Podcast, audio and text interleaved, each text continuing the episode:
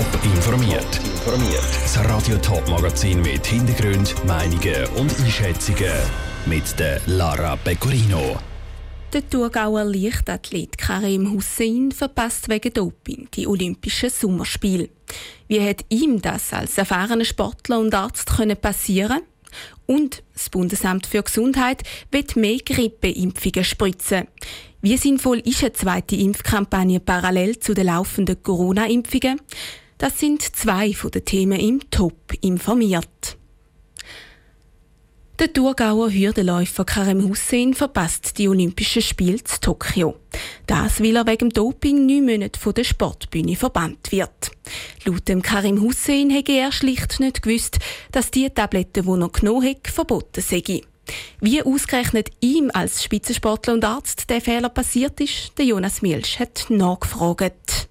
Wegen einer verbotenen Substanz in einer Lutschtablette ist der Thurgauer Hürdenläufer Karim Hussein von Swiss Olympic für neun Monate wegen Doping gesperrt worden.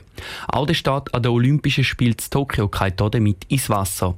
Wie ihm der folgeschwere Fehler passiert ist, erklärte Karim Hussein in einer Stellungnahme in einem Video. Am 26. Juni, nach dem Finale der Schweizer Meisterschaften, habe ich mich unterzuckert gefühlt und habe völlig unbekümmert, in Anwesenheit von anderen Leuten, in Anwesenheit vom Dopingkontrolleur, im Wissen, dass es in einer Stunde eine Dopingkontrolle gibt, eine Glykoramin-Lutschtablette genommen. Ich betone, ich habe es nach dem Rennen und vor der Dopingkontrolle gemacht. Der Karim Hussein ist seit Jahren im Spitzensport tätig und ist studierter Arzt. Dass ihm der Fehler unterläuft, sei überraschend. Es sei aber auch eine Warnung an die anderen Sportler, meint Ernst König, Präsident von Anti-Doping Schweiz. Ja, das ist sicher ganz, äh, ganz ärgerlich oder sogar doppelt ärgerlich, äh, weil, weil es sich um einen Athlet handelt, der entsprechende Erfahrung eigentlich mitbringt. Ich glaube, es zeigt uns einfach, wie, wie, wichtig das ist, dass Athletinnen und Athleten, bevor sie irgendwelche äh, Medikamente zu sich nehmen, dass sie die bei uns auf der Medikamentendatenbank äh, überprüfen. Die verbotene Substanz war in einer Lutschtablette. Die kann jeder in einer Apotheke kaufen. Zum Training ist sie erlaubt, zum Wettkampf aber nicht. Das sei kompliziert, meinte Ernst König. Anti-Doping Schweiz hat aber viel Informationsangebot für die Sportler, meinte Ernst König in unserer Medikamentendatenbank und wir haben ja entsprechend die App, die gratis kann abgeladen werden kann, kann einfach der Produktname eingegeben werden oder auch die Substanz. Das ist dann egal, man kann sogar noch Schreibfehler machen und das findet es trotzdem. Und dann bekommt dann der Athlet innerhalb von Sekunden die richtige Information. Eine Suchanfrage in der App hat am Karim Hussein gelangt, um den Fehler zu verhindern. Der Jonas Mielsch hat berichtet. Die Olympischen Spiele in Tokio werden in guter Stunde offiziell eröffnet. Swiss Olympics und der Schweizer Dachverband der Leichtathletik haben sich aus Respekt vor der Eröffnung noch nicht zu den Vorfällen äußern, wie es auf Anfrage von Radio Top geheissen hat. Mehr Informationen gibt es auf toponline.ch. Die Corona-Impfkampagne vom Bundesamt für Gesundheit, kurz BAG, läuft weiterhin auf Hochtouren. Aber nebst der Corona-Impfung sollen jetzt auf den Winter auch die Grippeimpfungen angekurbelt werden. Jan Isler hat vom Marketing-Experten und einem Arzt wissen, ob die zweite grosse Impfkampagne gut aneinander vorbeikommen. Grippewelle könnte nächsten Winter die Schweizer Bevölkerung besonders hart treffen. Das BAG will dagegen heben und sich darauf vorbereiten mit einer eigenen neuen Impfkampagne für die Grippeimpfung, schreibt das SRF online. Das heißt, es würden zwei große Impfkampagnen parallel nebeneinander laufen. Ob das sinnvoll ist, erklärt der Marketing-Experte Felix Murbach. Das BAG tut sich momentan vorbereiten, mögliche Optionen abzuklären. Also im letzten Winter Corona-bedingt viel weniger Grippe, Virus, Infektionen gehabt, kann es durchaus sein, dass das BAG momentan Gefahr sieht, dass Grippeimpfung da ja stärker könnte auffallen. Von dem her ist es durchaus legitim, dass man sich die Optionen frei behalten tut. Ein Impfdosenmangel bei den Grippeimpfungen ist eigentlich kein Thema. Normalerweise bekommt die Schweiz 1,2 Millionen Impfdosen gegen die Grippe über.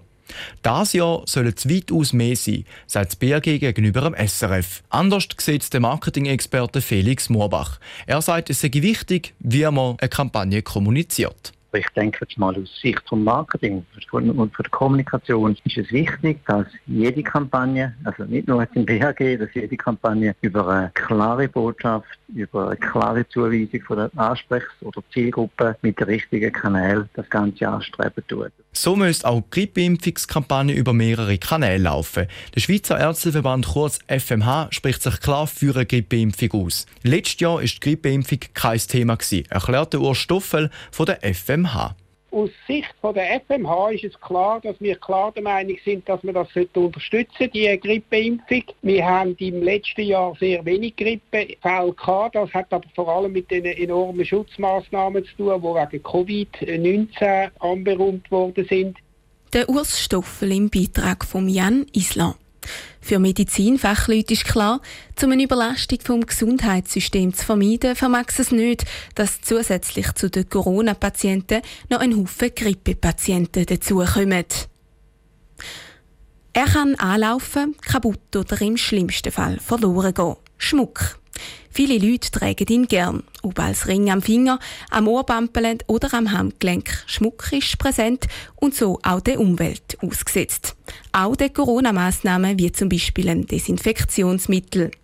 Sind darum viele Schmuckstücke momentan mehr in der Reparaturstation statt am Finger? Joel Erle hat beim Verband der Zürcher Goldschmiede und Uhrmacher nachgefragt.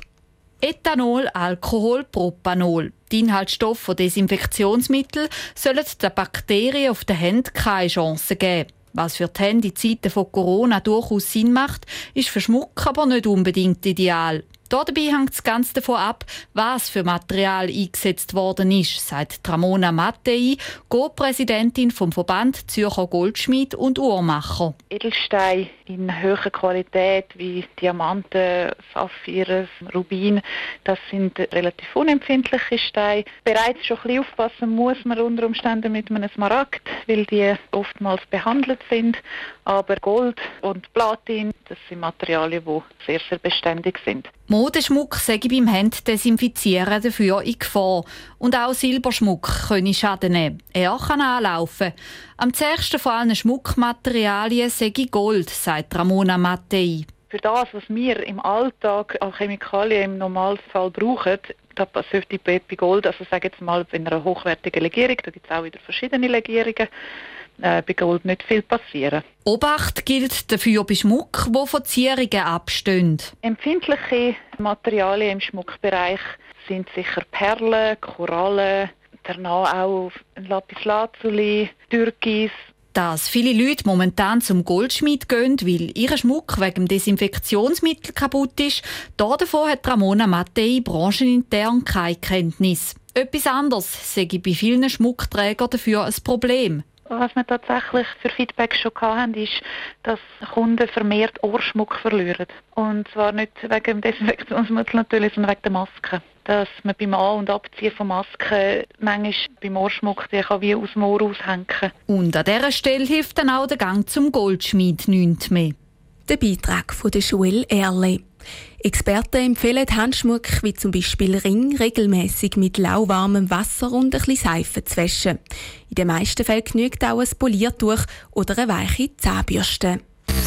Top informiert, auch als Podcast. Mehr Informationen gibt es auf toponline.ch.